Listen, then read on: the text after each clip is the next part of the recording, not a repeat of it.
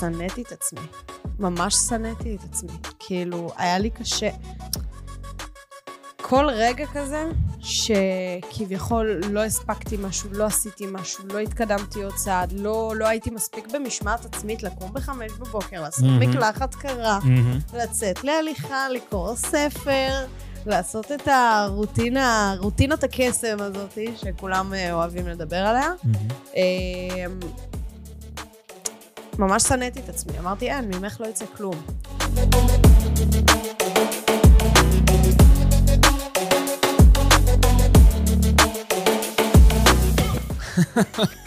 אני אוהב את זה. מזה אני רוצה שזה יתחיל ככה, שהפרק יתחיל מהצחוק גדול. הזה. אפשר. ברוכים הבאים לחמש דקות של תהילה בביזנס. כאן יש אורח מיוחד, אני יאיר מור יוסף, המאמן האישי של תהילה. אני ליוויתי ועדיין מלווה אותה במשך כבר... עכשיו, התחלנו ביולי 21, אני חושב כמעט שנתיים. ותהילה דיברה איתי ואמרה לי, תקשיב, אני רוצה שתגיע לפודקאסט, אבל אני הולכת לעשות לך קטע. אני לא הולכת לספר לך עד כמה דקות לפני הפודקאסט מה הולך להיות בפרק.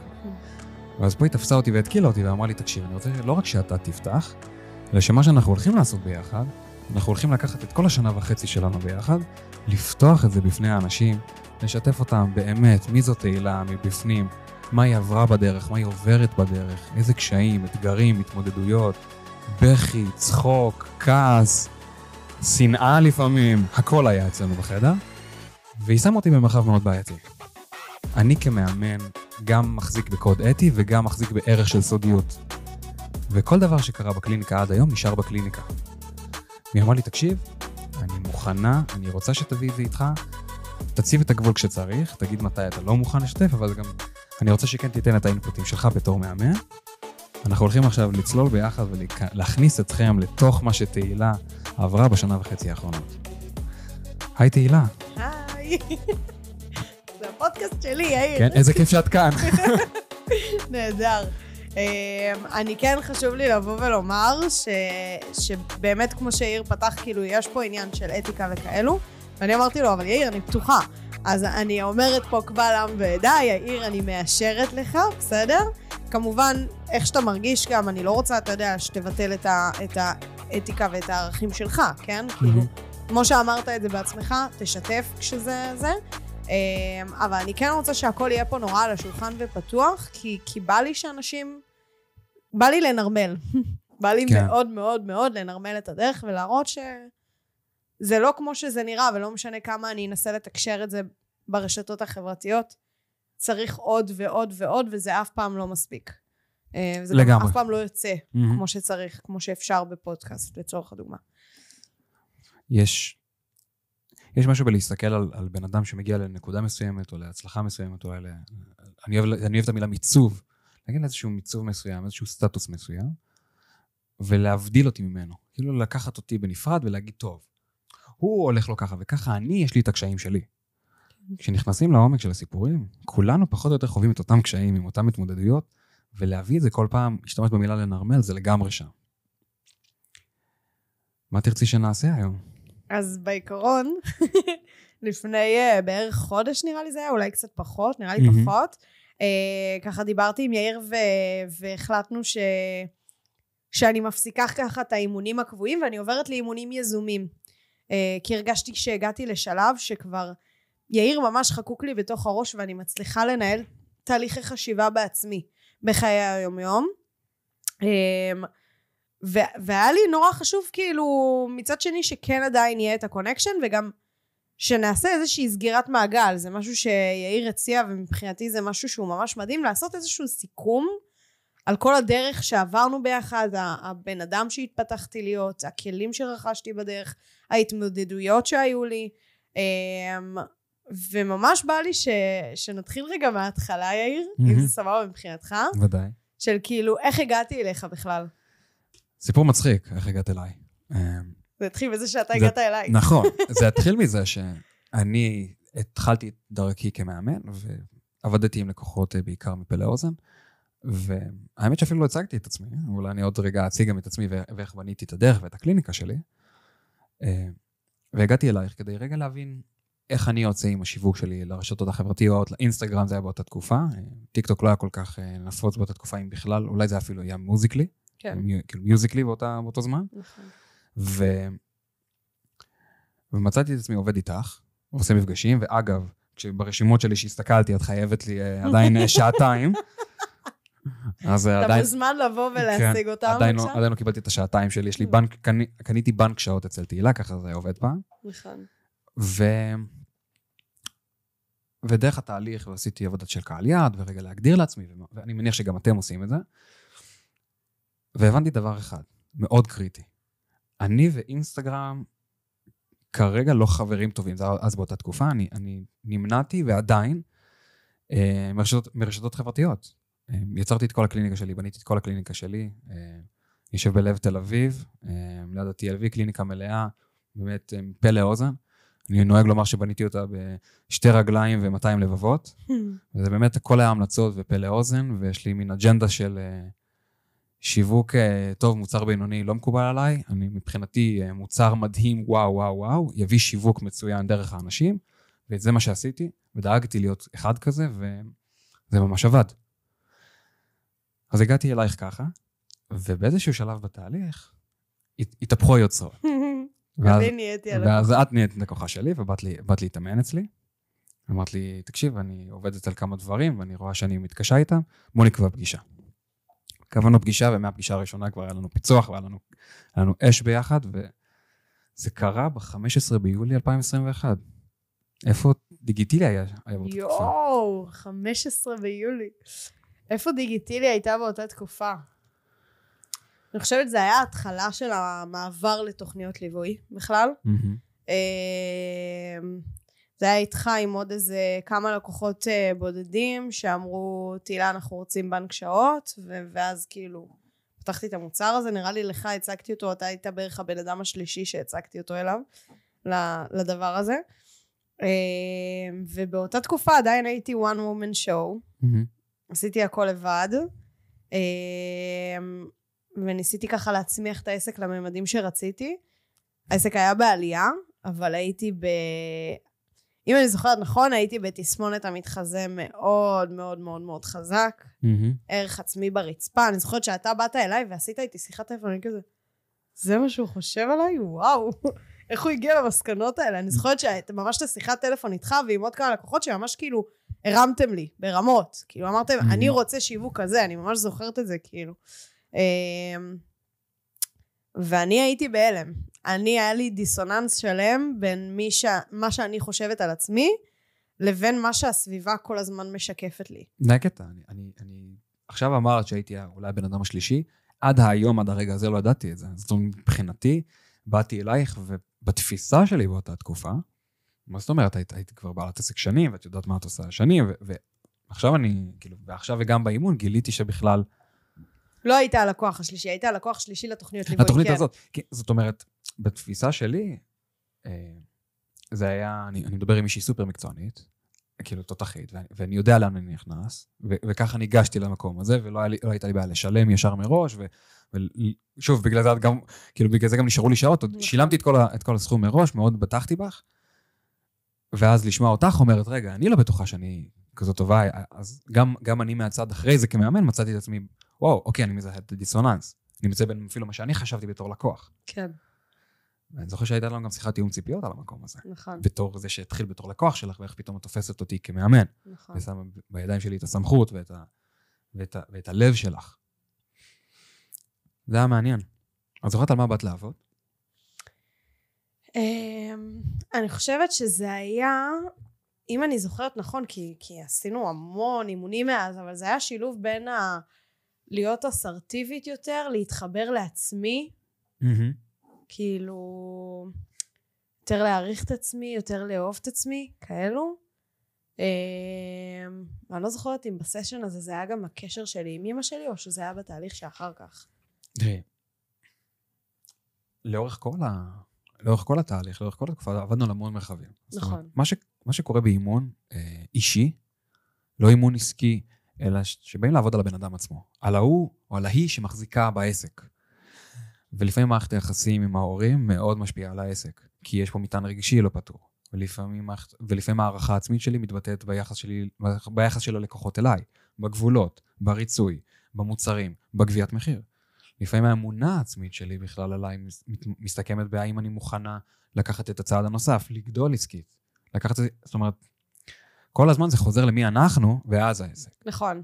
אני חושבת שעל כל הדברים האלה עבדנו, כי היה לנו... עבדנו כל כך מהר, היה לנו פתחנו... פלנטי של זמן. לעבוד, אבל אני חושבת שהסשן הראשון, אם אני זוכרת נכון, כאילו התהליך של העשרה מפגשים הראשונים, התרכז בעיקר בלהתחבר לעצמי, למי. שאני יודעת שאני, וגם לדאוג שכל מעגלי החיים שלי חווים אותי כתהילה, ולא שבכל מעגל חיים אני שונה. כי אם אתה זוכר, ואני בטוחה שאתה זוכר, אבל אם אתה זוכר, אה, אמרתי לך שאני מרגישה לאחרונה שאני כתהילה, אני מאוד מגדירה את עצמי כחברת אמת. אני, אני יודעת להיות חברה ואני יודעת להיות שם עבור חברות שלי, וזה בין הדברים שהכי חשובים לי בעולם, כאילו בסדרי עדיפויות זה אפילו בא לפניי הרבה פעמים. אה, שזה כבר מקום של ריצוי, אבל לא משנה, נשים את זה רגע בצד. ואני זוכרת שאמרתי לך ש... וואי, זה ממש נזכרת בזה, אתה רואה? בגלל זה רציתי את זה. שאני מרגישה שמשהו בתהילה השתנה. שאני. עדיין החברה הטובה ועדיין זה, אבל כבר לא כיף להיות לידי. כי הייתי מאוד... אה, היה לי התקפי זעם, ו- וכשהייתי נכנסת לעולם של עצבים, אז, אז הייתי מתמקדת בתוך העצבים, והיה לוקח לי איזה יומיים שלושה בכלל להבין למה התעצבנתי, ובכלל שעצבים היה מקור הרגש הראשון שלי, כשלפני כן כאילו, כאילו לא חוויתי רגשות אחרים, כאילו זה או שאני סבבה או שאני עצבנית. מהמם. ובתכלס חוויתי רגשות אחרים, אבל פירשתי אותם כעצבים. זה היה. כזה מלא דברים. אז היה ממש תהליך, התהליך הראשוני היה תהליך של חיבור לעצמי בכלל. לקשת הרגשות, ללהבין מי אני, ללהבין... אני זוכרת שהיית מלמד אותי מושגים כמו אגו וכל מיני דברים כאלה, ואני אומרת לך, רגע יאיר, אבל מה זה אגו? אתה זוכר את זה? כי ממש התחלת להסביר לי על הלוח מה זה אגו. כמא- כמאמן אני גם מאוד כזה. חשוב לי לפתח את האדם שנמצא מולי, ולא לעבוד על הבעיה שהוא מתמודד איתה. כי כשאני מתמקד איתך בבעיה, אז את, אז את לומדת או יודעת להתמודד עם הבעיה הזאת ספציפית במקרה הזה ספציפי. כשאני עובד על הבן אדם, אז הבן אדם יודע להתמודד עם כל אה, הבעיות. הבן אדם משפר את הניהול העצמי שלו. את, למשל, שיפרת את הניהול העצמי שלך, את הוויסות הרגשי שלך, את, ה, את היכולת בכלל לה, להב, להבחין איזה רגש את חווה. נכון. זאת אומרת, עבדנו ממש על המיומנות הזאת של רגע, מה אני חווה, איזה רגש, למה, למה אני מרגישה ככה, מה זה אומר, מה המסר פה מאחורי הרגש, איך אני מתייחסת לזה, איך אני רוצה להגיב לזה, איך זה משפיע לי על העסק. בהתחלה לקוח אמר כן או לא, לקוח אה, ביטל, זה, זה משפיע על כל קשת הרגשות, זה פתאום מציף אותנו, זה מפגיש אותנו עם הכפתורים של עצמנו. מישהו אמר לי לא, זה לוחץ לי על האגו. רגע, מה זה אגו? אז עשינו איזושהי עבודה. בעצם איך אני תופסת את עצמי, באיזה תדמית אני מחזיקה, מה, מה חשוב לי שיחשבו עליי, מה חשוב לי לשדר החוצה. והמפגש הראשון והתהליך הראשון שלנו, מה שקרה בפועל היה החיבור לעצמך. זאת אומרת, זאת התוצאה. את באת לעבוד על להאמין בעסק שלך. נכון, אמרת, אני רוצה להאמין בעסק שלי ואני רוצה לפתח את המשמעת העצמית שלי כדי לעשות דברים בעסק. נכון. וזה מדהים שבסוף בכלל עבדנו על החיים האישיים, וזה השפיע על כל מעגלי החיים, כמו כי- שאתה תמיד אומר. כי ככה זה עובד, כי מה, מה לעשות? כאילו, זה... אומרים כל ה... כל, ה... יש, כל הבלונים קשורים לאותה יד אוחזת. זה כן. מונח ששמעתי אה, כמה פעמים מ... מכמה מאמנים, וזה זה פשוט מונח גאוני. כי בסופו של דבר, כל מרחבי החיים וכל הביטויים של הדברים שלנו קשורים למי שאנחנו ול... ולדפוס ולמנגנון ולמה שאנחנו מביאים איתנו באותו רגע. אז התחלנו בזה, ועברנו חתיכת דרך תלאות של אה, ביקורת והלקאה ושיפוטיות. ואני... ברמות uh, קיצוניות. את זוכרת? כאילו, אני כבר לא זוכרת את העוצמה של זה, מהמם. אבל כאילו אני מתארת לעצמי, כי עדיין היום יש, לי, יש בי את החלקים האלו. אבל במינון הרבה יותר נמוך ממה שהיה לי בעבר. בעבר כאילו משהו אחד היה קורה לא טוב, או שלא הייתי מרוצה מעצמי וכאלו, זה, זה יכול להיות שבוע של הלקאה עצמית וכעס כלפי עצמי, והמון אנרגיה שלילית עליי, והורדה שלי. איך זה בא לידי, איך זה היה בא לידי ביטוי? כאילו, איך, איך זה היה קורה בפועל? זוכרת מה היית אה, אומרת? אני לא זוכרת בדיוק. אני מניחה שאני אומרת שאני, שאמרתי שאני לא טובה מספיק, או. אמ, שכאילו, למה הם כן ואני לא, וכנראה שאני לא מסוגלת, או שאני לא, כאילו זה היה כזה. בעיקר שאני לא טובה מספיק. אני לא טובה, נקודה, אפילו לא. מספיק. זה, זה, זה מאוד מתנקז לשם. כן. זה בדרך כלל אנחנו מביאים את המקום הזה בצורה אוטומטית, וה... וההלקאות שלנו אל עצמנו, ואני לא מספיק טובה, ואיזה תפוקה אני, ואיך איך פעלתי ככה, ואיך עשיתי, ולמה עשיתי ככה, ואיזה סתומה, ואיזה זה, ואני... ולמה בכלל שהיא תסגור איתי, ואנחנו נכנסים לאיזושהי מערבולת. ואמרת משהו נכון, אמרת, זה עדיין קורה, אבל במינון נמוך. יש לאנשים נטייה לחשוב שהצלחה נמדדת ב... הגעתי, לא הגעתי. אימון, במהות שלו, זה על תדירות ועוצמה. אני עדיין אתעצבן בחיים שלי, כי אני בן אדם, אני עדיין אפגוש את השיפוטיות שלי, את הביקורת, את ההאשמות. אני פשוט מנהל את זה. וכשאני מנהל את זה, ואני בניהול העצמי שלי, ברמה מאוד מאוד גבוהה וברמת התפתחות גבוהה, אז אני יודע לעבוד עם זה, ואז אני לא מתרגש מזה. זה לא שפתאום ביקורות לא, ו- ופידבקים מהסביבה לא מזיזים לי. הם יזיזו לי, הם ייכנסו, חשוב לי לשמוע מה אנשים אומרים. אבל אני מנהל את זה. זה לא שאני לא אתעצבן אף פעם על אף אחד ואני תמיד אהיה בן אדם כזה שהכל מושלם אצלו. אני אתעצבן, אבל אני יודע לנהל את זה, ואם פעם הייתי מתעצבנת בשבוע הלקאות, אז היום זה שתי דקות וסגרנו סיפור. לגמרי. השפה שלי משתנה, כל הטקסט הפנימי שלי משתנה. זאת אומרת, אני יכול אולי, אולי לשקף לך או להזכיר לך, מתוך המקום הזה שבאת ואמרת לי, תקשיב, הסיבה שאני רוצה לעשות את הפרק הזה, הוא כי לפעמים יש לי נטייה לשכוח את הדרך שעשיתי. נכון. או להתעלם מההצלחות שלי ומההישגים שלי ומהדברים הטובים שעברתי ומה, ומהקשיים שהיו לי בדרך, ולהתמקד רק במה שקורה כרגע ובקושי שלי עכשיו, או באתגרים שלי עכשיו, או בהתפתחות שלי עכשיו. נכון. ולפעמים רק להסתכל לשנייה כמה מדרגות אחורה, כמה צעדים אחורה, על מה עברנו בחיים. עכשיו, כאילו אנחנו מדברים עלייך, אבל כל אחד שמאזין כרגע, גם אם הוא לא עבר אתגרים בעסק, וזו הפעם הראשונה שהוא נפגש עם קושי בעסק, הוא עבר אתגרים בחיים. הוא עבר קשיים בחיים. הוא צלח אתגרים. ויש לנו נטייה כאילו להתעלם מזה, כאילו לשכוח את זה. כאילו, אה, לא, זה לא, זה לא נחשב. זה יכול להיות הדבר הכי מעצים שאתה צריך כרגע. חד משמעית. ולכן אני עושה את כל הדבר הזה. ולכן אני גם מתעקש על זה, וחוזר על זה, ומסביר על זה, ומעמיק את זה. כי הנטייה שלנו לשכוח הצלחות, וכאילו לטאטא את הדרך, כי אנחנו כל כך עסוקים בהווה ובעתיד. אני גם ממש זוכרת ששנאתי את עצמי. ממש שנאתי את עצמי. כאילו, היה לי קשה... כל רגע כזה שכביכול לא הספקתי משהו, לא עשיתי משהו, לא התקדמתי עוד צעד, לא, לא הייתי מספיק במשמעת עצמית לקום בחמש בבוקר, לעשות mm-hmm. מקלחת קרה, mm-hmm. לצאת להליכה, לקרוא ספר, לעשות את הרוטינה, רוטינת הקסם הזאת שכולם אה, אוהבים לדבר עליה. Mm-hmm. ממש שנאתי את עצמי, אמרתי אין, ממך לא יצא כלום. שזה משפטים שחקוקים בי מילדות. Mm-hmm. והאמנתי בזה, באמונה תמימה. ו- ואני כאילו נורא רואה את הדיסוננס להיום, אני מדברת, ויש לי פה בלב, כאילו אני ממש נוגעת בלב שלי כרגע, למי שלא צופה בפודקאסט, אני ממש אוהבת את עצמי. כאילו, יש לי רגשות אהבה כלפי עצמי היום. Mm-hmm. ולהגיע למצב כזה שאני באמת באמת אוהבת את עצמי ומעריכה את עצמי על הדרך הזאת שעברתי, וואו, זה, אתה לא מבין כמה זה מחזק אותי קודם כל עכשיו. זאת אחת המטרות של הפודקאסט. כן, ו... זה, זה אחד הדברים היותר מחזקים ומרגשים בעיניי, mm-hmm. וזה אחת המתנות, תמיד אמרתי את זה, אבל זה עכשיו עוד יותר מועצם כזה, אתה יודע, כשאתה רואה גם את כל הדרך אחורה. ברור. אחת המתנות הכי טובות שהייתי יכולה להעניק לעצמי אי פעם, mm-hmm. לכל החיים, באמת. Uh, אז תודה, קודם כל. חייב, חייב לשים את זה על השולחן. אני, אני, קודם כל אני מעריך את זה, ואני מעריך את ההזדמנות. אני, אני גם רוצה שמי שמאזין, יקשר את זה לעצמו, זאת אומרת, יעשה את החיבור הזה רגע, לאיפה הוא יוצא אם הוא יצא מתוך, מתוך ה, הכמה דקות האחרונות. כי בסופו של דבר, אם אני רגע עוצר ומסתכל ורושם לי אחת המשימות שאני אוהב לתת למתאמנים שלי, זה לקחת נקודת זמן לפני שנה, לפני שנתיים, לפני חצי שנה, לרשום איך חשבתי, איך הרגשתי, איך פעלתי, איך התנהגתי, איך הייתה התקשורת שלי, איך היו האנרגיות שלי, הרגשות שלי, הניהול העצמי שלי, איך הגבתי, ל... רגע לרשום את זה, איך היה לפני חצי שנה ואיך היום. ול... ופשוט לעשות איזשהו משחק קטן שכולנו מכירים, שנקרא מצא את ההבדלים. Mm. ולזהות את, את הפערים ואת ההתפתחות ואת ההתקדמות. גם אם זה לא גרנדיוזי, גם אם זה לא שיניתי את כל חיי. אני אזכיר, אימון נמדד בתדירות ועוצמה. אם הייתי מתעצבן פעם אחת ביום, והיום אני מתעצבן פעם בשבוע, זה שינוי מדהים. אני אדם הרבה יותר רגוע. אני עדיין מתעצבן פעם בשבוע, אבל אני עדיין הרבה יותר רגוע. זאת אומרת, שינויים לא נמדדים רק באבסולוטיות, במוחלטות. של כן או לא. בוודאי. זה לא שעכשיו כל שיחת מכירה אני אסגור כי למדתי מכירות. ברור שלא.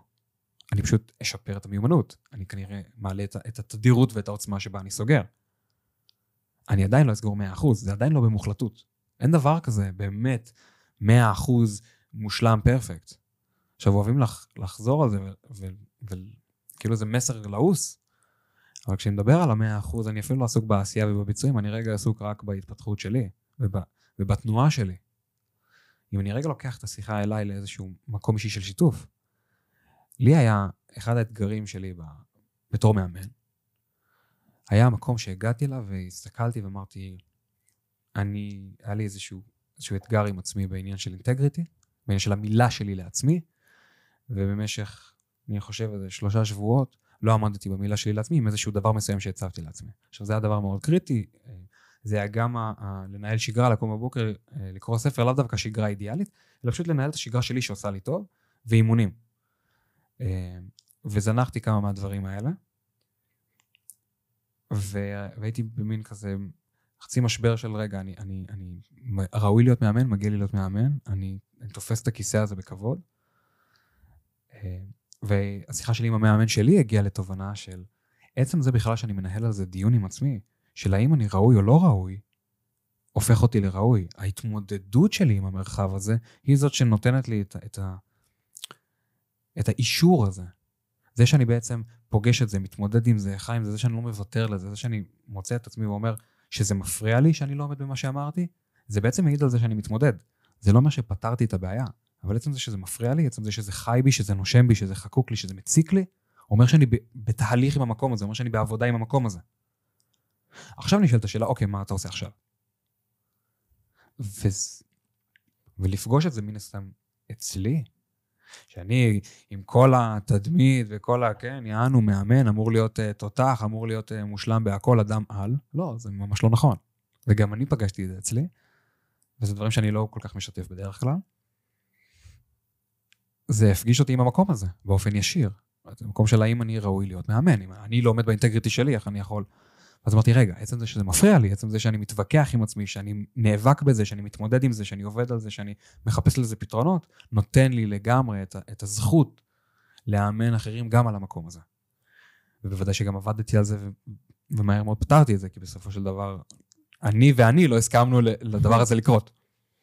אתה יודע, זה, זה מפגיש אותי עם, אה, עם אמירה שאני יודעת שרווחת הרבה. ש... זה, זה כאילו כל בן אדם באינטגריטי לעשייה שלו ירגיש את זה, כאילו משווק על שיווק, מאמן על אימון והתפתחות אישית, אה, תן לי עוד דוגמאות, מאפרת שמאפרת והיא לא מאפרת טוב. כן, מאמן כושר. מאמן כושר שלא מתאמן, תזונה, שלא כן. שומרת על תזונה, כזה. אה, וכשבעל מקצוע מרגיש משבר רגע עם עצמו ספציפית על הנושא הזה, אז הוא לרגע מרגיש להיות, מרגיש שהוא לא ראוי להיות בתחום הזה. Mm-hmm. וזה כאילו קריאה רגע של צעקה, כמו שאומרים שכסף לא מגדיר אותך, או כל מיני כאלו, המעמד שלך לא מגדיר אותך, mm-hmm. שלך לא מגדיר, כל הדבר הזה. אז על אותו עניין, זה, זה שיקוף שלך, זה, זה כל מיני דברים, אבל זה לא מגדיר אותך.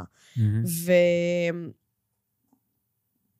ועל אותו עניין, אם תזונאית עכשיו לא שומרת על תזונה, זה לא אומר שהיא לא ראויה להיות תזונאית. אז, אז כן יש פה מרחב של דוגמה אישית. ושל, זאת אומרת, זה, זה, זה מין מנעד רגיש, כי מצד אחד זה לא נותן איזשהו free pass, איזשהו כרטיס כזה חופשי ל, לזרוק ולעשות מה שבא לי. נכון. אני בתפקיד, אני, אני משמש דוגמה אישית, מצד שני התדמית שלי לא מנהלת אותי, זאת אומרת, אני גם יודע, זאת אומרת, אני רוצה להפגיש את עצמי במקום של, של למה זה הופך אותי, או מה אני חושב עליי בעודי נופל בקטנות האלה. אני, אני חושבת שזה, סליחה שאני זה, אבל אני חושבת שזה פקטור של שנייה להבין רגע למה זה קרה בכלל. Mm-hmm. למה לרגע הפסקת להיות ו- בתזונה? ו... יכול להיות שאת צריכה לעשות אדפטציה לחיים החדשים שלך, יכול להיות שהתפתחת כבן אדם, והתזונה הקודמת שלך לא תואמת את הבן אדם שאת היום. זה כזה קצת דיסוננסי, אבל, אבל זה נכון. אז... וגם להתמודד עם זה, סליחה שאני זה, אבל להתמודד mm-hmm. עם זה רגע ולשאול את עצמך, זה כמו, קל לי לקחת את זה לעולם השיווק, לפעמים שיווק לא הולך לי וזה ממש בסדר. זה לא אומר שאני לא משווקת טובה, זה אומר שאני עדיין חוקרת את הדברים ואני בודקת שיטות שיווק. וכרגע השיווק הזה ספציפית לא עובד ואני מתמודדת איתו ולומדת איך להשחיז אותו עד שהוא יעבוד. Mm-hmm. זה על אותו עניין. ומצד שני, או, או, או בנוסף, אנחנו חיים בעולם הישגי, בעולם של תוצאות, בעולם שאנשים נמדדים על ידי תוצאות. זו הבניה חברתית, את ואני, גם אם נהיה ממש מדהימים, לא נשנה את זה. נכון. זה, זאת, זה הפילטר שבני אדם מסתכלים עליו. וה, והאמת, גם תוצאות מעידות הרבה פעמים על דרך, על פעולות, על, על, לפעמים על, גם על אינטליגנציה, מצד אחד, או בתחום מסוים. מצד שני, התוצאות לא מגדירות. אז זה, מין, זה, זה מרחב מאוד מאוד רגיש ומאוד מאוד מאתגר לפצח בדיוק את המקום המדויק הזה, שמצד אחד דוגמה אישי, להביא תוצאות, להיות, להיות אה, אדם שאני יכול להסתכל עליו ולהגיד, או, oh, כזה, אני, כזה, זה מישהו שיכול להוביל אותי בדרך שלי. מצד שני, גם לחוות ולהתמודד עם זה שדברים לא עובדים לי בדרך, עם זה שגם אני לא, לא פוגש במאה אחוז מושלמות, בזה שאני לפעמים לא עובד, לא עובדים דברים, לפעמים גם אני ובת זוג שלי רבים, כן? כאילו זה, זה קורה.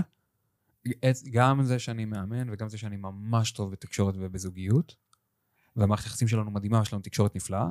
עצם זה שיש לנו תקשורת נפלאה, אומר שגם בהכרח יש לנו ריבים. אנחנו שיודעים איך לריב, אבל יש לנו ריבים. Hmm. זאת אומרת, אני תמיד אפגוש במרחב הזה שבו אני, אני, אני לא במושלמות, ועדיין זה מרחב מאוד מאתגר להיות בו. כי בעצם, בטח בתור בעלי מקצוע ובטח בתור אנשי עסקים, או בטח, או אולי אפילו בתור נותני שירות בתחום, זה, זה ממש באופן ישיר מקושר לאיך שאני מוצג.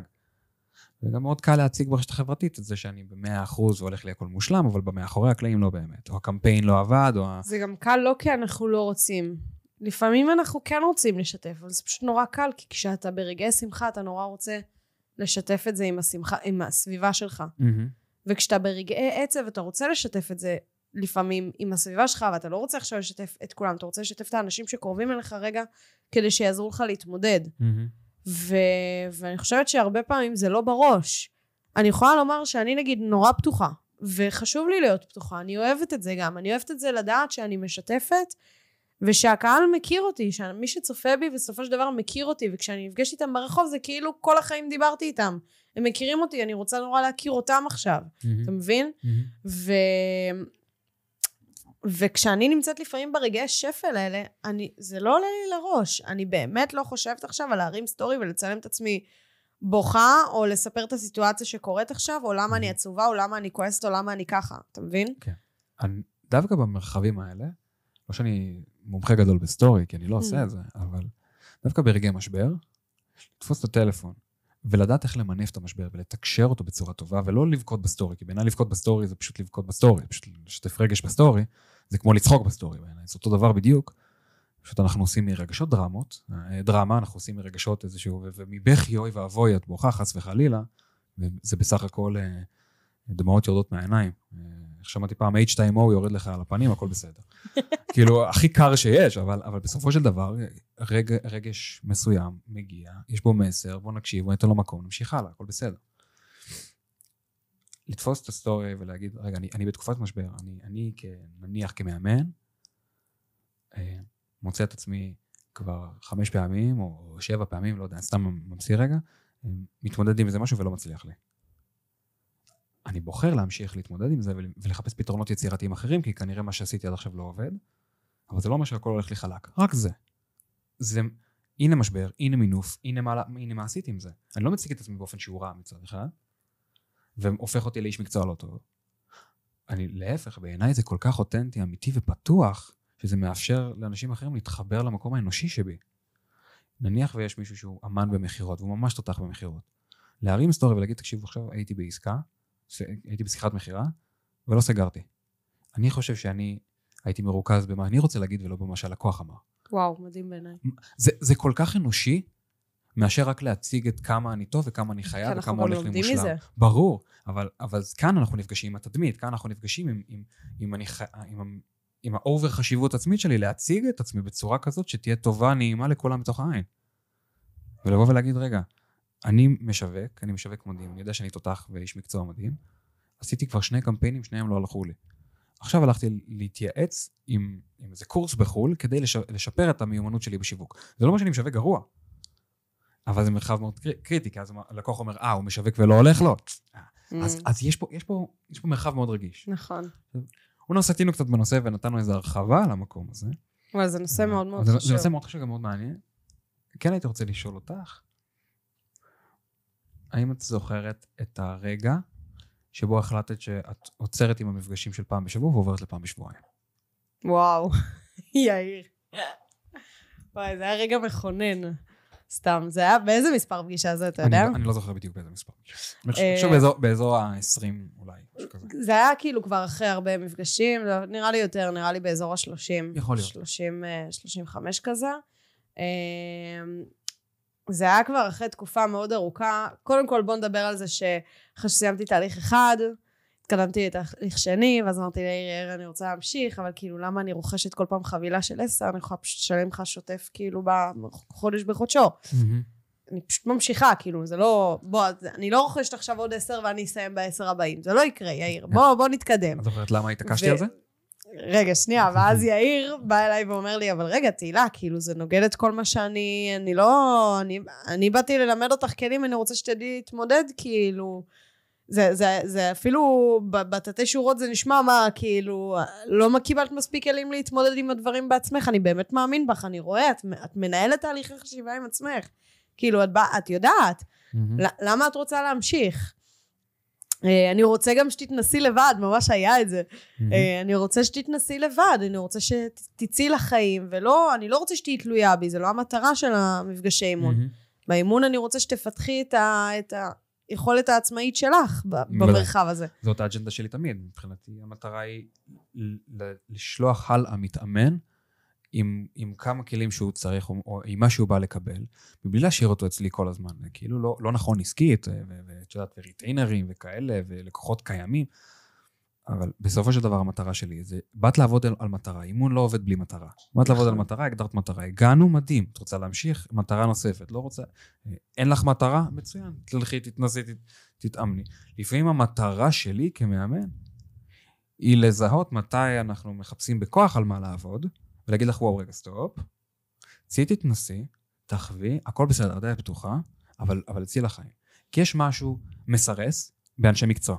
נכון. וזה, וזה גם, גם אני אומר את זה לך, כי בסופו של דבר יש משהו בלקוחות שיש להם איש מקצוע, ואני גם מכיר את זה ממני, שבאיזשהו מקום לא מודע לפעמים, אנחנו תולים על איש מקצוע איזושהי תשובה, יש לי משהו לעבוד איתו, איזשהו דיון להתלבט עם עצמי, אה, טוב, אני אדבר על זה עם יאיר בש, ב, ב, בשבוע הבא. במקום להתמודד עם עצמנו, אנחנו, אנחנו מחכים לפגישה ההיא כדי לעבוד על זה. נכון. לא, זה בדיוק המקום. Hmm. לא, המטרה שלי להפך היא שפשוט תפגשי אותך עם עצמך ותתמודדי ותתאמני על הדברים האלה עם עצמך. ואת מקבלת כלים לעבוד על זה עם עצמך, ובאיזשהו שלב את אומרת תקשיב, יש לי יאיר קטן בתוך הראש, שפשוט אני, אני מעלה שאלה ויש לי כמה תשובות. הרי זה לא באמת אני שם. הבדיחה שלי זה שזאת הכנסה פסיבית של מאמנים.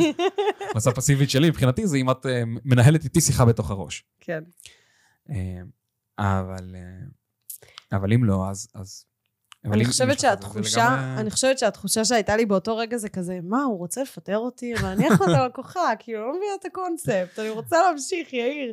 ואני זוכרת שהגענו לאיזשהו עמק שווה שהוא היה אפילו חדש גם קצת לך כזה, כן. תקן אותי אם אני טועה, אבל זה היה עמק שווה כזה שהיה חדש גם ליאיר, כי הוא היה נורא, כאילו, באמת היה חשוב לו, זה היה, זה היה האני מאמין שלו. אני חושבת שעד היום, זה האסנס שלי, כן, זה המה- אה, זה המהות.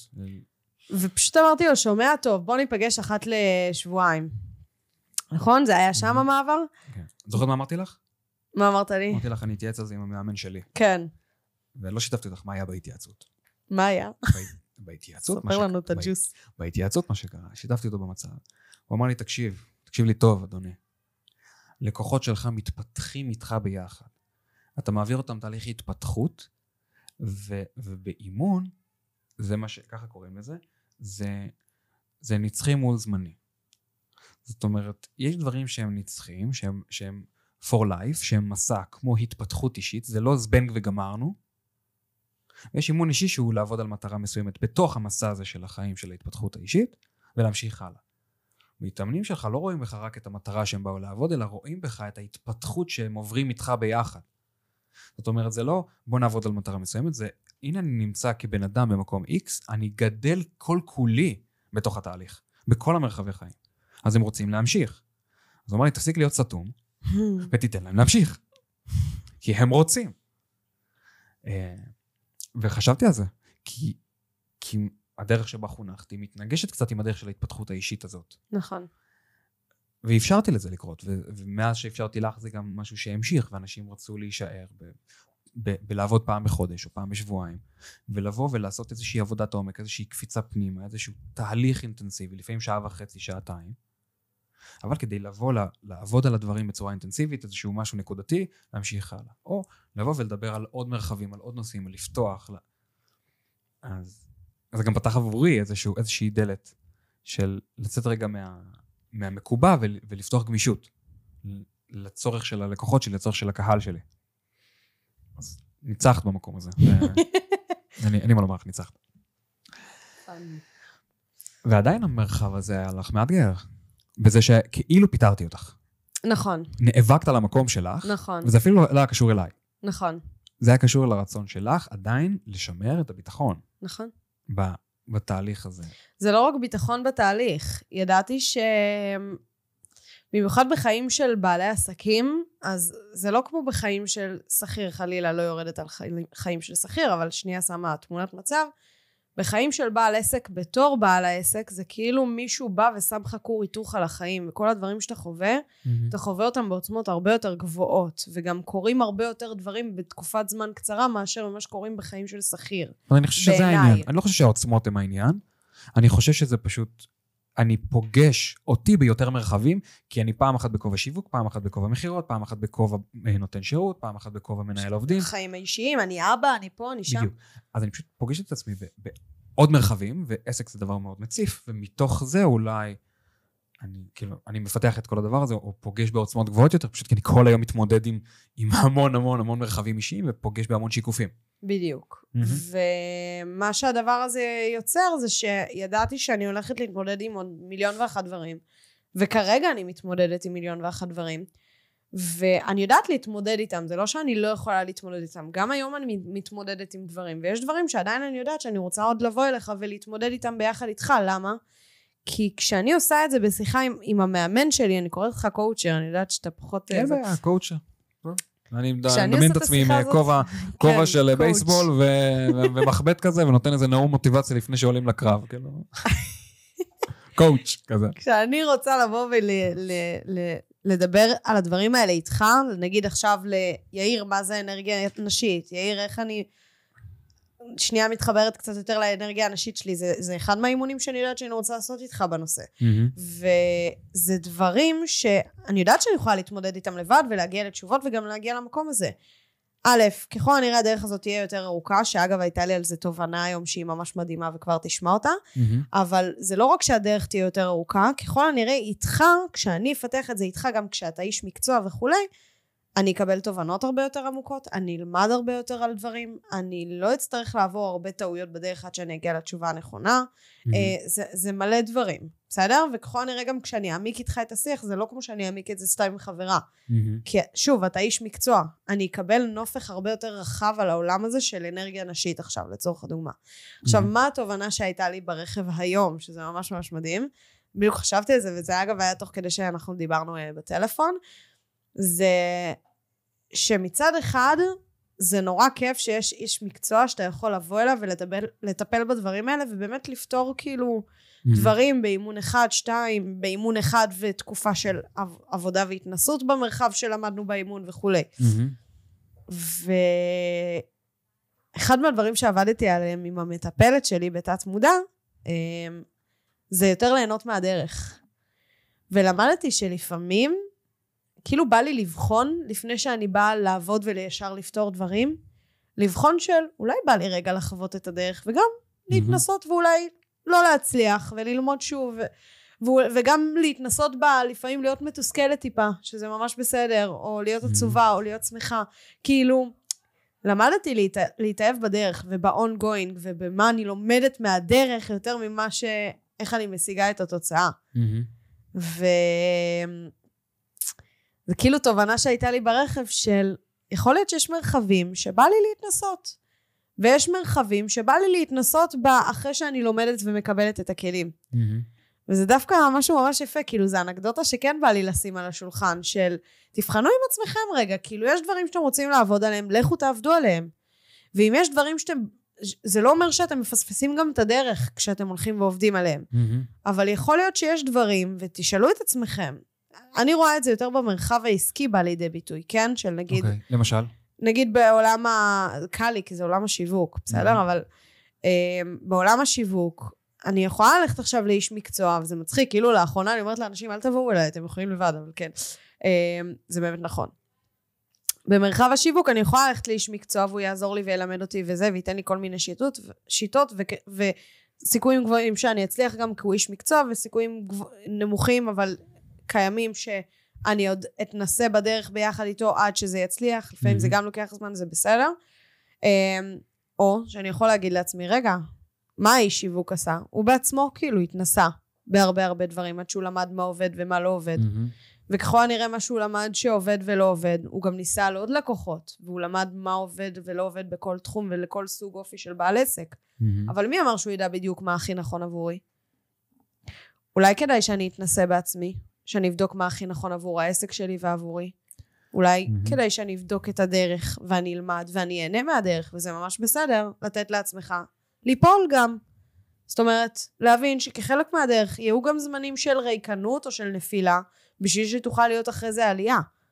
מהמם. זה כאילו תובנה כזאת היא מאוד מאוד חשובה, אני חושבת בעיניי, שהייתה לי על הדבר הזה, כי יש אה, משפט שאומר reg- regression to the mean, משהו כזה. מה זה אומר? מין זה כאילו נקודת האמצע. מהמם. ותמיד החיים שלנו יהיו בעליות וירידות. אף פעם, כאילו, אנחנו נהיה בנקודת האמצע בנקודת זמן מאוד מאוד קצרה ושנייה כזאת של אמצע, ושוב פעם תהיה עלייה או ירידה. אמ, ולא משנה מה בחיים שלנו, העולם שואף תמיד לאיזון. מהמם. זאת אומרת, אם אנחנו נהיה עכשיו בעלייה, אנחנו צריכים לקחת בחשבון שיכול להיות שעוד מעט תהיה ירידה, כי, כי תמיד יש שאיפה לאיזון בעולם. ויכול להיות שאנחנו נהיה בירידה, והעולם יישב אותנו חזרה לעלייה. זאת אומרת, תמיד כאילו זה יהיה. אז אנחנו צריכים לדעת פשוט שזה קיים, וזה ממש בסדר, וזה חלק מהדרך, ואנחנו לומדים ליהנות מזה. כי החיים מהמם. הרבה יותר מעניינים. מה קורה בפינלנד? נראה לי זה בפינלנד, שכולם מתאבדים, או בשוויץ. אה, יותר אני- מדי טוב להם. יש על זה דיבור, כאילו. מהמם. אחוזי התמותה שם נורא גבוהים. קודם כל, דיברת על זה שברגע שאני מקבל את זה שחלק מהחיים הם עלייה וחלק מהחיים ירידה, אז זה, מה שזה מאפשר לי בעצם, זה לקבל את מה שקורה במציאות כפי שהיא. וכשאני מקבל את המציאות כפי שהיא, אני לא עסוק בלהתווכח עם המציאות. כשאני, כשאני מתווכח עם המציאות, אני, אני מציף בי תסכול ו- ו- וכעסים ועצבים, כי אני בעצם מתווכח ואומר באיזשהו מקום, היה אמור להיות אחרת. כשאני מקבל את זה שחלק מהמסע הוא עלייה או ירידה, גם על זה אפשר לדון, כי זו חצי שיחה פילוסופית. כי, כי מי קבע שמה שאני קובע כירידה באמת ירידה עבורי? בדיוק. ויכול להיות שזה בדיוק, בדיוק הנקודת מקפצה, ויכול להיות שאני אגיע לאיזושהי נקודה שאני חושב שהיא טובה לי, אבל היא בכלל אולי לא פיפס ממה שאני מסוגל להגיע אליה, אבל אני בטוח שהגעתי לשיא. זאת אומרת, אין, אין לי באמת פה ודאות על המרחב הזה. אמן. ואני חושב שמשהו שכן נכון שאמרת, שאני כן רוצה לרגע לתת עליו דגש, זה שלפעמים אנחנו מחפשים את התשובות אצל יועצים, וגם בדרך כלל זה נכון, כי יש אנשים שיודעים אה, הרבה דברים שאנחנו לא, ולפעמים התשובות צריכות להגיע מבפנים, וכאילו באימון יש איזו אג'נדה שאומרת כל התשובות מגיעות מבפנים. אני רגע רוצה לתת על זה, לחלוק על זה רגע. יש תשובות שאמורות להגיע מבפנים, שהן תשובות ערכיות, תשובות של מצפן, תשובות של כיוון חיים, תשובות של מה אני אמור לעשות מה אני אמורה לעשות, איך, איך זה אמור להיראות, מה נכון לי, מה אני מאמינה בו, שהן יותר תשובות מבפנים. ויש תשובות שהן, אמורות להגיע מבחוץ, מיומנויות, ידע, כלים, פרקטיקות, טכניקות. מישהו עשה את זה הרבה יותר טוב לפניי, למה אני צריך להתווכח? ולהגיד לו, הדרך שלי היא הדרך הנכונה. בוא נמצא את האיזון בין השניים. בוא נביא את התשובה החיצונית ונחבר אותה לאני מאמין שלי. והרבה פעמים מה שקורה אצל ייעוצים עסקיים, תהליכי ליווי, ואני מקבל המון אנשים שעברו הרבה תהליכי ייעוץ, ליווי, בין אם זה שיווק, עסקי, אה, כל מיני כאלה, זה שהם מוצאים את עצמם, עושים דברים שאמרו להם לעשות מבלי להבין אחד למה הם עושים. נכון. וגם אם הם מבינים למה, זה לא מחובר להם, לערכים שלהם, זה לא אותנטי להם מבפנים. נכון. אה, ואחת הסיבות למשל שאני לא הייתי ברשתות החברתיות היא כי הסתכלתי על זה ואמרתי, אני לא, אני לא נכנס לש, לזירה הזאת, כרגע זה לא, זה, זה רע לי, זה יעשה לי יותר רע מטוב. אבל הגעת, אני במקום של חיבור לעצמי שאני יכול להסתכל ולהבחין את הדבר הזה. הרבה פעמים אנחנו מוצאים את עצמנו מתוסכלים, כי שוב ושוב אנחנו נ- מנסים להיאבק ב- בזירה שאנחנו לא אמורים בכלל להיאבק בה. במי שאנחנו. במי שאנחנו, ויכול להיות שהחוזקה שלי היא כתיבה. לא חייב בהכרח לעשות סרטונים. נכון. יכול להיות שהחוזקה שלי היא, היא למשל mingling ותקשורת ויחסי אנוש. אז עזוב את הרשתות החברתיות ולך תכיר אנשים בפועל. זאת אומרת, רגע עם האסטרטגיות, רגע עם הטקטיקות, רגע עם כל הדברים האלה. רגע, רגע בוא נבין מה עובד לך ברמה הבין אישית ובוא נמנף את זה, ובוא ניקח את זה. וזה הרבה פעמים מה שאני עושה עם אנשים.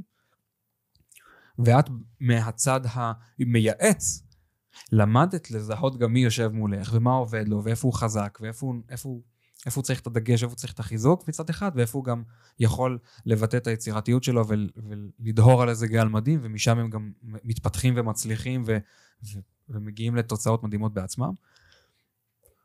ואני חושב שזה גם מה שעבד לי בתור בעל עסק שבנה קליניקה מלאה מפה לאוזן מבלי סרטון אחד באינסטגרם. הלכתי לעבודה איפה שאני חזק, והחוזק שלי זה התקשורת שלי, זה החיבור שלי לאנשים, זה, זה הלב והמקום הזה שבאמת יודע להבין את כל הצד השני תוך כדי שיחה. אז יצרתי חברויות חזקות, יצרתי המלצות טובות, יצרתי מוצר מדהים, ואז, ואז הקליניקה שלי התמלאה מתוך המקום הזה. זה אולי לוקח קצת יותר זמן, אבל זה קורה בצורה איכותית ועמוקה. ואת, יש לך למשל חוזקה אדירה בסרטונים ובוורבליות ובתקשורת ובחיבור ובשיתופים, וזה גם מה שיוצר את זה וזה מה שעובד. והתכלסיות הזאת של תקשיבי, בואי נשים את הסיפורים בצד, בואי נדבר תכלס, שורה תחתונה. זה עובד מדהים, זה מאוד את. כשניסית להיות משהו שאת לא, זה לא עובד. אנחנו מקבלים נכון. מחסומים. זאת אומרת, בכל מקרה אנחנו נמצא את עצמנו, או מקבלים מחסומים ממה, ש... ממה שאנחנו לא, או פשוט מאפשרים לעצמנו לזרום ממה שאנחנו, ממה שאנחנו באמת טובים בו, חזקים בו, מיומנים בו. אם אני לא מיומן, אז יאללה, בוא תשפר את זה. זאת אומרת, זה גם, גם בואי לא נשכח את הנקודה הקטנה נכון, הזאת. נכון, נכון. אם אני לא מיומן במשהו, אחלה, אפשר להשתפר. בכל דבר. מדויק.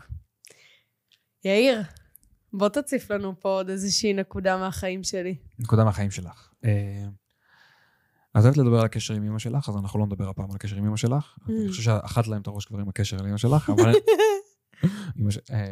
שמעתי המון סיפורים, ושמעתי גם על הדרך המדהימה שאת והיא עשיתן ביחד, וואו, כי אי אפשר לעשות, אי אפשר לעשות דרך רק, רק צד אחד. זאת אומרת, צד אחד משתנה והצד השני כל הזמן זז בהלימה אליו. אה, זה גם מדהים, המקום שאנחנו נמצאים בו היום. זה כאילו, זה עדיין ממשיך להשתנות ולהשתפר מיום ליום, יאיר. משהו בך הסכים להתבגר ולהתפתח עם המקום הזה ולקבל מצד אחד את הצד השני וגם להציב גבול איפה שלא מתאים וליצור מערכת יחסים של הרמוניה. נכון. מתוך זה, מתוך ההבנה שכששני אנשים יושבים ונפגשים באותו מקום, יש להם מטרה משותפת. נכון. בטח כשהם בני משפחה. אז אם, אם לי ולך יש את אותה מטרה, וזה לאהבה, חיבור, כימיה, ומשהו לא עובד, יש פשוט קצר בתקשורת, אבל אנחנו עדיין חולקות את אותה מטרה. אז בואו נבין מה לא עובד. וזה, וזה מאפשר, אפשר לכם משהו מדהים. יש שאחד הדברים שאנחנו יכולים לדבר עליהם זה, זה המקום של הפחד מ, מלשנות את מה שאת מכירה. הפחד לגדול למדרגה הבאה שלך, הפחד להוסיף עובדת לעסק, הפחד להחליף עובדת בעובדת אחרת, החשש שלך לפספס את הלקוח הזה או הבא כי את נמצאת במקום כזה או אחר. זאת אומרת, כל הזמן ההתעסקות הזאת, האינסופית הזאת, בתוך ה mind, בתוך, בתוך התודעה, מה קורה עם העסק, איזה לחצים יש לי, לא משנה איפה אני נמצאת, העסק הולך איתי כמו תיק צ'ימידן ענק על הגב של 80 קילו, מושך אותי למטה, לא מאפשר לי לחיות את החיים. הרבה פעמים אנחנו מוצאים את עצמנו בתור בעל עסקים במקום הזה. היכולת של לנהל אותי ולהפריד אותי מהעסק. ול, ולז, ול, זה לא רק לזכור, זה גם לעשות איזושהי עבודה פנימית. שהעסק הוא לא אני, ואני לא העסק, זה שני גופים נפרדים. בטח מתוך המקום שאמרת, אבל העסק זה מה שבנה אותי. העסק פיתח לי את הביטחון. בזכות העסק אני כזאת. ואז אמרתי לך, רגע, תהילה, טעות, טעות חמורה. העסק לא בנה אותך. בזכות, זה לא בזכות העסק. זה ממש היה הזהות שלי, יאיר, זה ממש היה הזהות שלי. ממש, אנחנו נוטים להגדיר, עכשיו זה לא רק את. אני, שלי, תפסי בעל עסק בא, באינסטגרם, תרימי לו טלפון, תקשיב, ספר לי רגע מה אתה, מי אתה? אה, אני 1, 2, 3 ואני עושה, או יש לי עסק ב... זאת אומרת, אנחנו ישר מביאים את העסק, דבר ראשון. זאת אומרת, אנחנו רגע בן אדם לפני העסק. עסק זה פשוט עוד מרחב בחיים, עוד פלטפורמה בחיים שלנו, לבטא את, את הערכים, לבטא את מה שחשוב לי, לבטא את מה שאני רוצה לבטא בעולם הזה, להגשים אותי. וכש, וחיברת את זה בצורה כל כך אדוקה, ואמרת, ואני בכוונה מתעכב על זה, בזכות העסק, העסק נתן לי, העסק אפשר לי, אם לא היה את העסק, לא יודעת איפה הייתי היום. אמרתי לך, רגע, תהילה, התבלבלת. ושם הייתי חד מאוד. נכון. זה לא בזכות העסק. זה את. זה ההתמודדות שלך בתוך העסק, זה הבחירה שלך בעסק הזה, זה הבחירה שלך לפעול במקומות האלה. אנחנו לא צומחים בזכות מה שעברנו. זו טעות נפוצה שיש להמון מאיתנו, ומי ששומע אותנו כנראה אומר, אה, בזכות מה שקרה לי זה, בגלל ההורים שלי אני כזה. טעות. אני בחרתי להתמודד בדרך הזאת באותה סיטואציה, והקרדיט אצלי, הכוח אצלי, הכוח לא בעסק. הכוח שלך לא מגיע מדיגיטילי, הכוח של העסק מגיע מתהילה. אני עדיין מפנימה. כן, וזאת זאת הבחנה מאוד חשובה. כי אנחנו מביאים אותנו לתוך העסק, ולא העסק מחיה אותנו. ברור שיש פה מערכת יחסים. ועדיין, ההפרדה הזאת של אני מביא את, ה, את, את, את המדהימות שבי, את הערכים שבי, את הטוב שבי, את, את, את כמה אני תותח על חלל, את המקצוענות שבי, וואטאבר, לתוך העסק, היא זאת שמגדירה את העסק. ולא העסק נתן לי, העסק פיתח אותי, זה, זה, זה שגיאה נפוצה. אבל אז שמתי את הכוח בעסק, שמתי את הכוח ב, אצל הצד השני, ובעצם בלי לשים לב, באופן לא מודע החלשתי אותי למול הדבר הזה ונתתי לו את הכוח. אז אני תלוי בעסק כדי לאשר אותי כאדם טוב, כאדם חזק, כאדם עם ביטחון עצמי. טעות. עם העסק ובלי העסק, את, את וכל מי שמאזין, בן אדם מדהים. עם העשייה או בלי העשייה, עם ההצלחה או בלי ההצלחה. רק עכשיו, כשאני, אם, אם אני מוכן לעשות את העבודה ולהיות אחד כזה, אני אגיע לאיפה שאני רוצה להגיע. מתוך המקום הזה. ולא בזכות או בגלל שיש לי עסק. זה לא אני תותח כי יש לי עסק, זה לא אני תותח כי הצלחתי למכור או כי, כי יש לי מלא לקוחות. זה אני מדהים ויש לי מלא לקוחות. ובוודאי שיש קשר, אבל קודם מדהים ואז לקוחות. אני חושב ששם הייתה אחת, אחת קפיצות מדרגה מאוד משמעותיות שלך. ושוב, זה תדירות ועוצמה. כן. אני עדיין נמצאת שם, אגב. אני עדיין נמצאת במקום הזה שאני... אנחנו כל הזמן נפגשים שם. שאני עדיין מגדירה את עצמי מתוך העסק שלי, אבל אני עובדת על זה מאוד. ומאז הסשנים, אגב, אני כאילו מאוד עובדת על להגדיל את מרחבי החיים שלי הרבה מעבר לעסק. בגלל זה נגיד, היום בפרק היה נורא קל לי להגיד, אני חברה טובה, כאילו, mm-hmm. כיף לי גם להגיד את זה, כי אני, אני יודעת, אני, אני אוהבת את עצמי, ואני אוהבת את האופן שבו אני חברה לחברות שלי, ו, ואני מעריכה את חברות שלי על האופן שבהן הן חברות שלי. Mm-hmm. אני מרחיבה את המעגלים שלי, ואני לומדת לזהות עוד דפוסים שלי, ועוד התנהגויות שלי, ועוד אופי שלי במקומות אחרים מעבר לעסק. וזה עוזר לי נורא להוציא את, ה, את המקום הזה שהיום כשאני מציגה את עצמי, אני לא מציגה את עצמי רק ב- אני תהילה ויש לי עסק שקוראים לו דיגיטילי שמלווה בעלי עסקים בלה בלה בלה, אלא היי, אני תהילה, אני בת 24, אני גרה בגני תקווה, אני רווקה ומחפשת זוגיות, אני חברה נהדרת, אני פה, אני שם, ובין היתר יש לי גם את העסק שלי, אני גם מסיימת תואר, אני פה. אגב, זה גם מאוד תלוי איפה אני נמצאת ואיך אני מציגה את עצמי, אבל העניין הוא לאו דווקא באיזה מרחבים אני מתמקדת בחיים. זאת אומרת, בוודאי שיש לנו את כל המרחבים. העבודה היא, רק ההפרדה, היא רק להתחבר לכמה אני ומה יש בי, ו, ופשוט לא בגלל העסק או, או בזכות העסק, אלא בגלל מי שאני ומה שאני בוחר לעשות ואיך שאני בוחר להת, להתנהג עם עצמי. ו, ועדיין בתור בעל עסקים, רוב החיים שלנו עם העסק. אני חושב שרוב ההתעסקות היומיומית של בעלי העסקים היא העסק. זה הגיוני, זה לגיטימי, זה כמו של שכירים בעבודה, זה כמו של, אה, אני יודע מה, זה כמו של אנשים שהולכים ללמוד אה, אז בלימודים, זה לגיטימי, זה ממש בסדר. העניין הוא פשוט מי מנהל את מי. זו תמיד שאלת התפתחות, המקור של, של כל ההתפתחות האישית זאת השאלה, מי מנהל את מי? אני את העסק או העסק אותי?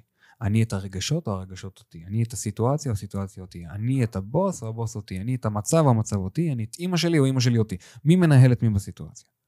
ואם אני רוצה לנהל, מה אני צריכה לעשות, איך אני צריכה לחשוב, איך אני צריכה להגיב, איך אני צריכה לדבר, לתקשר, whatever. זה תמיד מתנקז לשאלה מי מנהל את מי. והעבודה היא עבודה תמידית בתור בעל עסקים, כי מצד אחד אנחנו מתחזקים תדמית של בעל עסק, והנה מה אני עושה, והנה ככה יש לי הצלחות, והנה זה ככה, ובוא תהיה לקוח שלי, ואני צריך לשווק לך וטטטה. מצד שני, רק לזכור שלמרות שאני כזה, אני קודם בן אדם. ויש בי כל מה שצריך, וגם אם ייקחו לי את העסק, אני אפתח משהו חדש ויהיה מדהים. ככה יוצרים ביטחון אמיתי. יש לי שאלה אליך, ככה, אחרונה לסיום, mm-hmm. יאיר. הפעם אני שואלת את השאלות. סתם.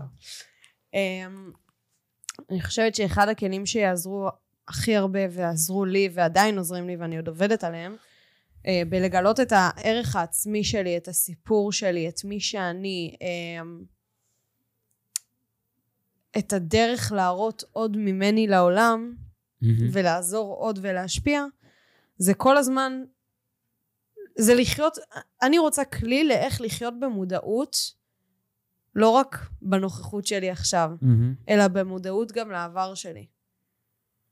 איך בן אדם יכול להיות יותר מחובר לעצמו? איזה כלים היית נותן לבן אדם כזה? איזה כלים היית נותן לי? כדי לא רק להיות במודעות לנוכחות שלי עכשיו, כי אני מאוד נוכחת בסיטואציות שבהן אני נמצאת. אוקיי. איך אני גם נוכחת בסיטואציות שחוויתי בעבר, ולא... זה כאילו נמחק לי מהראש אפילו, זה מהמם. כאילו זאת הרמה, עד שאני לא מדברת את זה החוצה עם אנשים שחוו את זה ביחד איתי, או היו איתי בסיטואציות האלה, מהמם. אפילו לא זוכרת. אז השיטה באמת הקלאסית ביותר בספר היא לתעד. עכשיו, לתעד עם עיפרון או עט ומחברת, והיופי בתיעוד הוא שגם אם אני לא אפתח את זה, עצם זה שאני יושב לרשום את זה, מעביר את זה תהליך עיבוד מידע, מין process של מידע, כן. לתוך המערכת שלי ומכניס לי את זה לבפנים. זאת אומרת, זאת אחת הלמידות הכי אפקטיביות שאפשר לעשות. אז קודם כל, לתעד את זה. אפשר גם לרשום את זה בבולטים, עבדתי ככה, התמודדתי עם ככה, עשיתי את זה, או לתעד את זה ממש כמו יומן, ואז לפתוח את היומן אחר כך, ופתאום, וואו, איפה הייתי היום, איפה, איפה הייתי אז, איפה אני היום. דבר שני, אפשר לעשות את זה בהקלטות. אני מכיר אה, לא מעט אנשים שעושים את זה, יוצאים להליכה בסוף שבוע לקראת אה, סופש, או, או נגיד מוצ"ש, מקליטים איך היה השבוע. ואז מדי פעם נותנים אה, כותרת כזה, נניח סופש אה, אפריל 23.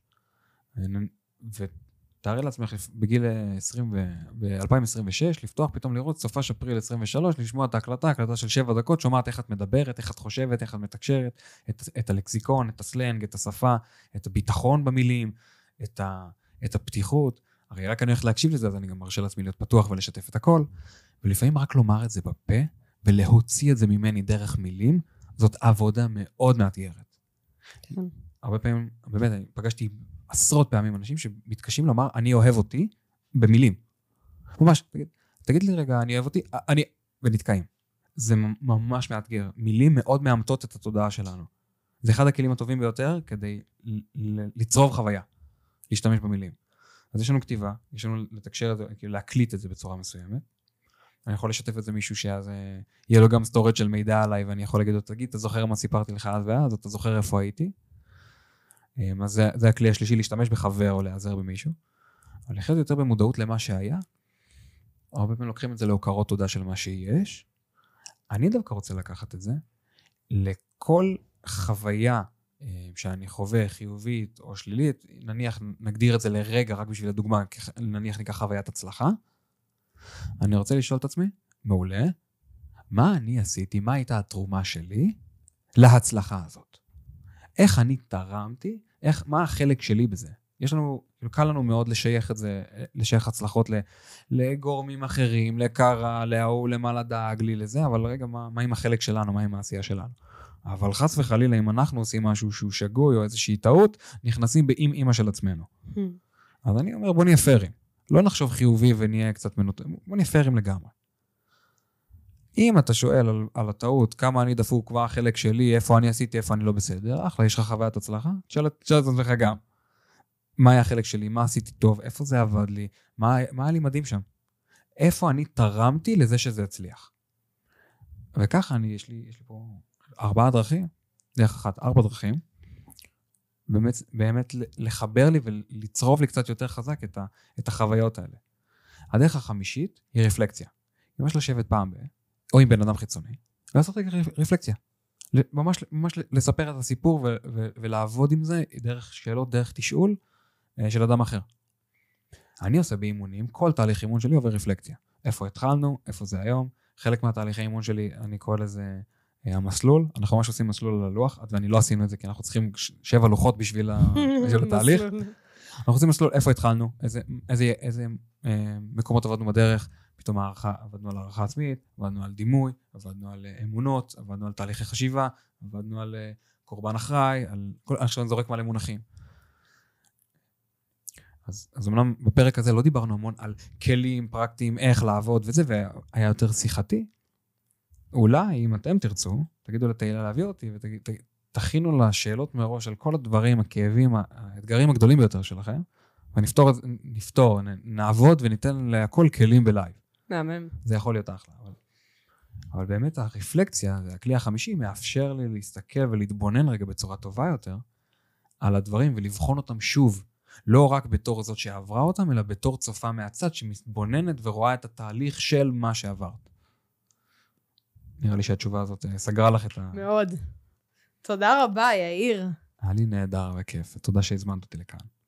ותודה על הדרך הזאת המדהימה שעשינו ביחד, ועל uh, על ההפניות ועל האהבה ועל, ועל התמיכה.